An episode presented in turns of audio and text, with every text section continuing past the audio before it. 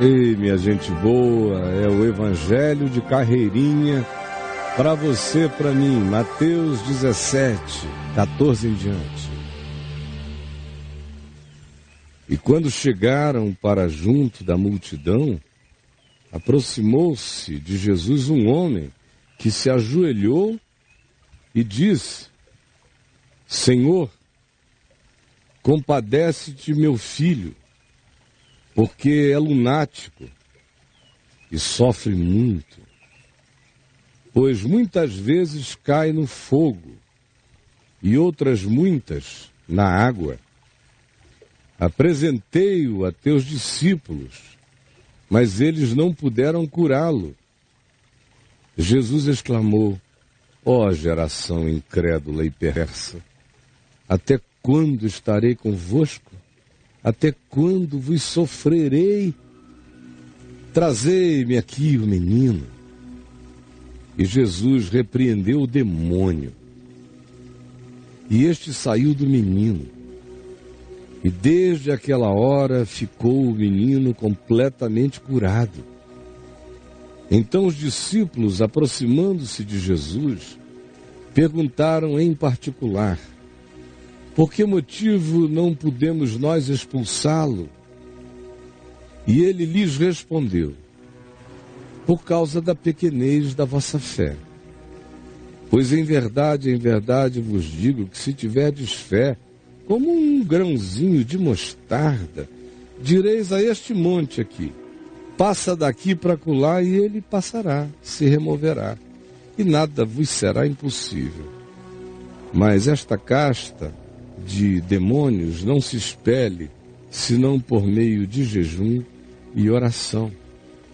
Reunidos eles na Galiléia, disse-lhe Jesus: O filho do homem está para ser entregue nas mãos dos homens, e estes o matarão, mas ao terceiro dia ressuscitará. Então os discípulos se entristeceram grandemente, deprimiram-se mas não processaram o que tinham ouvido. Saíram dali e chegaram a Cafarnaum. Dirigiram-se a Pedro, que era uma pessoa muito conhecida na localidade desde sempre. Dirigiram-se a Pedro os cobradores de impostos, o imposto do templo, o imposto cobrado a todo judeu para sustento do templo as duas dracmas e perguntaram a Pedro: Pedro, não paga o vosso mestre aí, Jesus, o imposto das duas dracmas lá para o templo? Pedro disse sim. E ao entrar em casa, Jesus se antecipou a Pedro, dizendo: Escuta aqui, Pedro, o que, que te parece? Pensa bem. De quem cobram os reis da terra imposto ou tributo? Dos seus próprios filhos na corte ou dos estranhos, do povo lá fora? Pedro respondeu: ah, eles costumam cobrar do povo, né?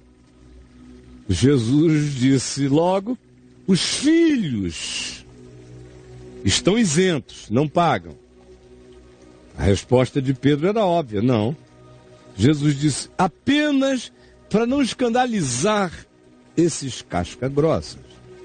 Para que não os escandalizemos, Pedro vai ao mar, lança o anzol, e o primeiro peixe que fisgar, tira-o. E abrindo-lhe a boca, acharás um estáter com o qual tu podes pagar o imposto de duas dracmas por mim e por ti. Vai e faze isto. Naquela hora, aproximaram-se de Jesus os discípulos, perguntando: Quem é porventura o maior no reino dos céus, Senhor? Hum. E Jesus, chamando uma criança, colocou-a no meio deles uma criancinha, e disse: Em verdade vos digo que se não vos converterdes e não vos tornardes como crianças, de modo algum entrareis no reino dos céus. Portanto, aquele que se humilhar como esta criança, esse é o maior no reino dos céus. E quem receber uma criança tal como esta criança em meu nome, a mim me recebe. Qualquer, porém, que fizer tropeçar a um destes pequeninos, sejam crianças ou sejam pessoas que de fato não compreenderam com sinceridade, quem quer, porém, que as faça tropeçar, que lhes sirva de escândalo para desanimá-las a viver, qualquer um que assim faça, que assim proceda com qualquer desses pequeninos que creem em mim, que creem na vida, melhor lhe fora que se lhe pendurasse ao pescoço uma grande pedra, pedra de moinho, de moenda, amarrasse-lhe ao pescoço.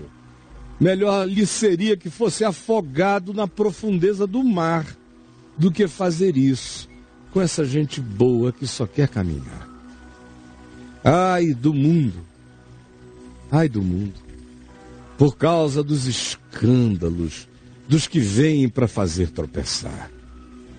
Porque é inevitável que venham muitos escândalos, mas ai do homem que traz o escândalo e que faz o pequenino tropeçar. Portanto, se a tua mão ou o teu pé te faz tropeçar, no teu tropeço arruinar a muitos e a ti mesmo, corta-o, lança-o fora de ti. Melhor é entrares na vida manco ou aleijado do que tendo duas mãos ou dois pés seres lançado no fogo eterno. Se um dos teus olhos te faz tropeçar, arranca-o, lança-o fora de ti. Melhor é entrares na vida com um só dos teus olhos do que tendo dois seres lançado no inferno de fogo. Vede, vede, prestem atenção, não desprezeis a qualquer desses pequeninos, sejam crianças ou sejam espíritos enganáveis, ludibriáveis, não os desprezem, porque eu vos afirmo que eles têm anjos, eles têm recíprocos dos céus que veem incessantemente a face do meu Pai Celeste em favor deles. Porque o Filho do Homem veio salvar o que estava perdido, eles são a prioridade do coração do meu Pai. Que vos parece? Se um homem tiver cem ovelhas e uma delas se extraviar,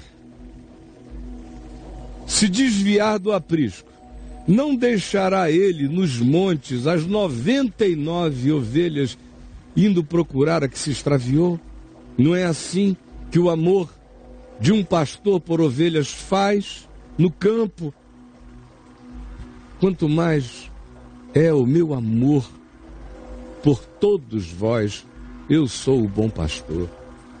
Se porventura a encontra, em verdade vos digo que maior prazer, maior prazer, maior prazer, maior alegria sentirá por causa desta perdida que foi achada, do que pelas 99 que não se extraviaram. Assim, pois, não é da vontade do vosso Pai Celeste que pereça um só destes pequeninos. Portanto, se o teu irmão pecar contra ti, vai arguí-lo entre ti e ele sozinho, sem ninguém. Se ele te ouvir, morre ali tudo, ganhaste o teu irmão. Está resolvido tudo.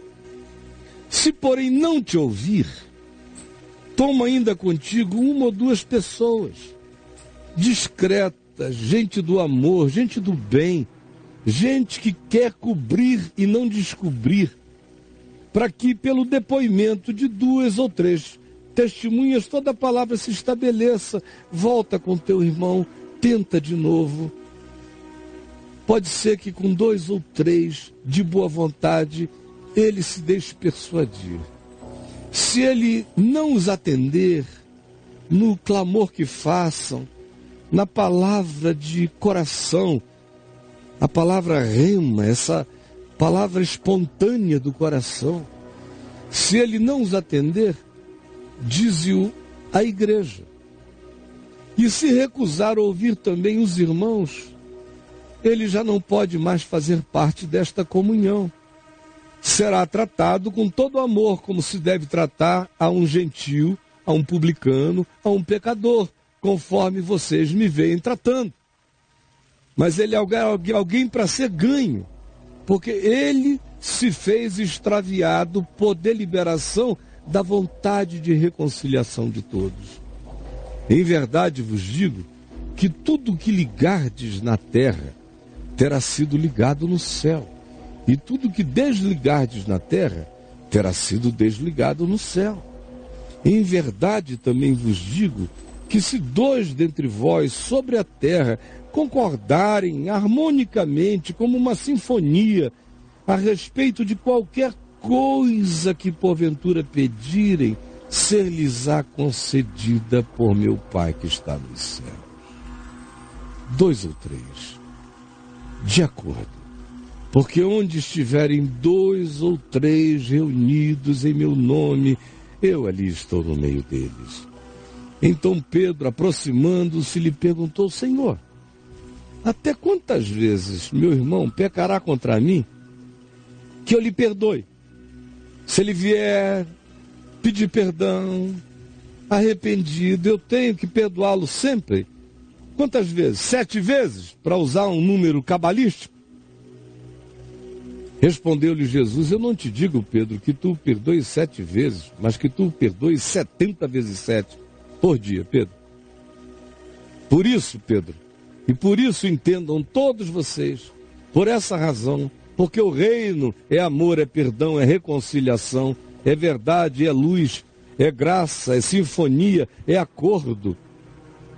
Por isso o reino dos céus é semelhante a um rei que resolveu ajustar contas com os seus servos.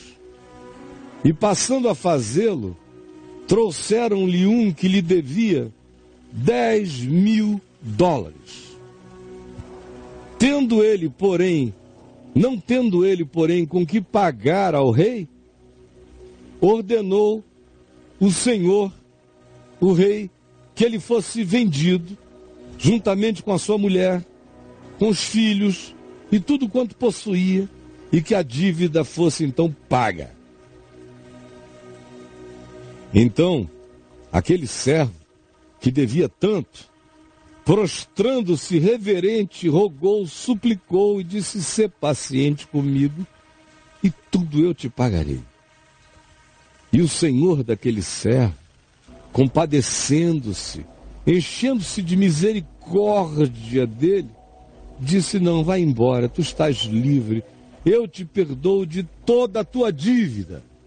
Está pago, está consumado, tu estás perdoado.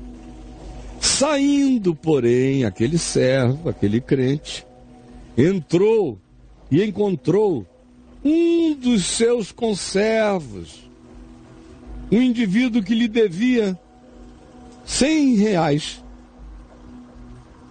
cem reaisinhos, e agarrando sufocava, gravateou, dizendo: Paga-me o que tu me deves, paga-me o que tu me deves não te perdoo.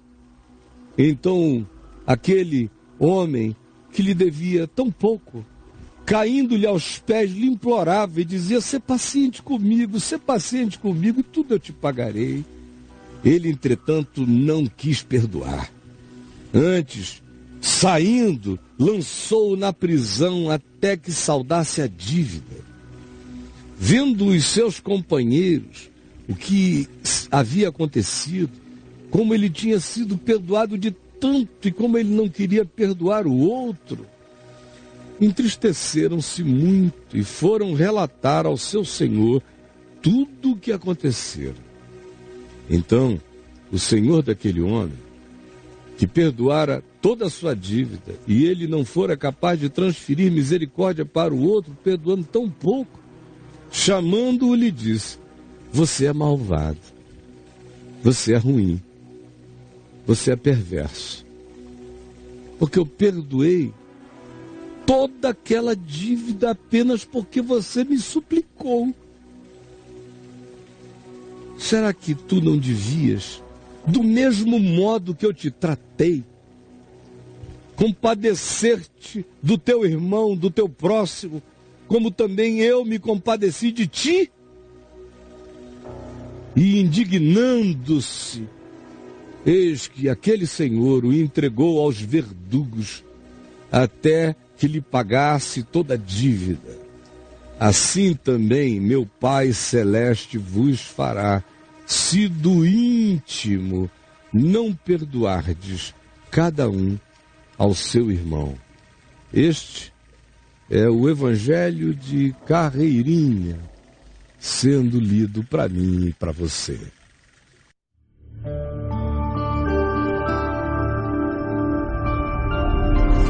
VTV, o canal é você.